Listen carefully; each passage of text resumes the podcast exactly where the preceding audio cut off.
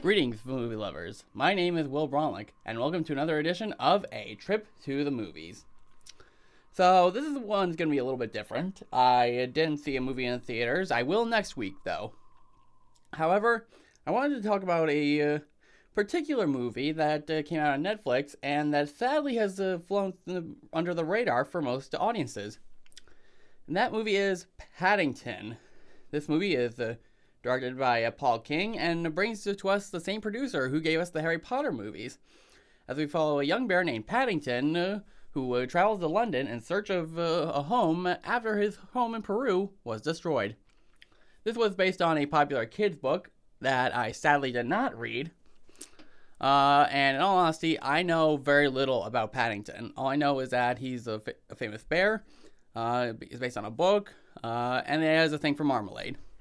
Uh, so I went into this movie almost completely blind, not knowing a single thing about it. So when I finally saw that this movie was on Netflix, I thought, you know what? I think I'll give it a try. So it took me a couple days to finish it because, you know, schoolwork and everything. Uh, but overall, I thoroughly enjoyed this movie. I think it's a really cute and charming, family friendly film. And uh, for it being 90 minutes, it does give us a lot. Uh, a lot of the jokes are really uh, good. Uh, and all the characters are really uh, charming as well. Paddington is really cool, his family in Peru, and the family that takes him in when he goes to London. And uh, the thing for Marmalade, uh, that's usually what he's most famous for. Um, let's see. I also liked uh, the soundtrack.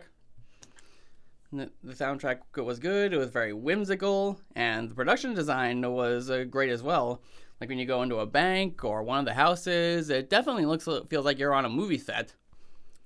Uh, what kind of surprises me about this movie, however, is that uh, it was never really nominated for anything uh, uh, big, like an Academy Award or something. The only thing that I uh, found that it can that it was nominated for uh, was a BAFTA award, and that was well, actually, it was nominated for two BAFTA awards. Uh, first, uh, for the Alexander Korda Award for Best British Film, and for BAFTA, the BAFTA Film Award for Best Adapted Screenplay. Uh, I honestly felt like this could have been nominated for a couple Academy Awards. Uh, uh, and it's sad that this didn't uh, make a, this didn't like you know, uh, it just flew right over our heads that we didn't didn't know about it. Um, and that just amazes me, and especially since they now have a sequel out, which is doing phenomenal with critics. Last I checked, it has 100% of Rotten Tomatoes. Um, I actually do want to check out to see what more adventures Paddington has, knowing uh, that I knew nothing about uh, Paddington until after I saw this movie. Uh, I did feel like it had a little bit of a Home Alone vibe, uh, kind of like a British Home Alone, except with a bear. Uh, but they work it in uh, pretty good. It's very charming, and it's all about the family and sticking together and love and compassion and looking out for each other. Basically, that message. Uh, so I overall enjoyed the movie. Uh, my main one of my main problems is that I wish there was more.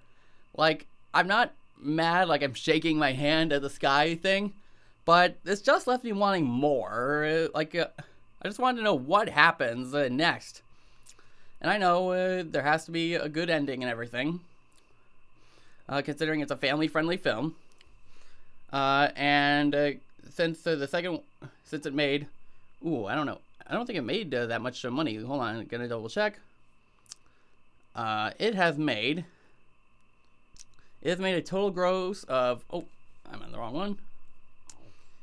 Uh, it has made a total of uh, 76 million when it had a 55 million dollar budget. Uh, and it came out in January, and that's usually when uh, movies don't usually do very well. Uh, but now it seems like uh, Jan- this January has actually seemed to be pretty good. I mean, you would have you have 12 Strong, you have Den of Thieves, you have Paddington 2.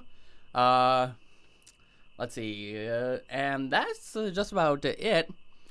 Um, next movie review, I'm going to review another movie that's somewhat like this. Uh, it's called Peter Rabbit, and that is actually something based on something that I remember watching uh, or reading growing up.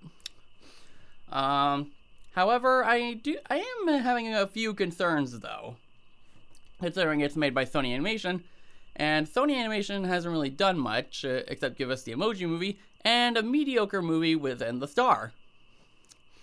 Uh, but I'm going into it with a little bit of high expectations. I'm uh, actually putting up a poll actually, to decide between either Peter Rabbit or the 1517 to Paris. It'll be up on Twitter, uh, on my Facebook page at Will Bronlick, uh, Will Bronlick Movie Critic. Um, and uh, yeah, I'll just uh, let you guys decide what you want me to review next. Because I did it last time and you guys were great. You guys kind of unanimously, unanimously ah, had me review The Greatest Showman. And I ended up enjoying that. Uh, and I ended up enjoying Paddington as well. Uh, so next to review will be the one before Black Panther, which I am super excited for. Uh, but back to Paddington. Uh, let's see, what should, what grade shall I give this? Um, I think I shall give this a solid A. Uh, this is a really charming, cute, family-friendly movie that I think children of all ages will love, and their parents will like it as well. I just overall think it's a uh, blast for everybody. So that just about does it for this episode of A Trip to the Movies. This is Will Brolick, and I shall see you at the movies.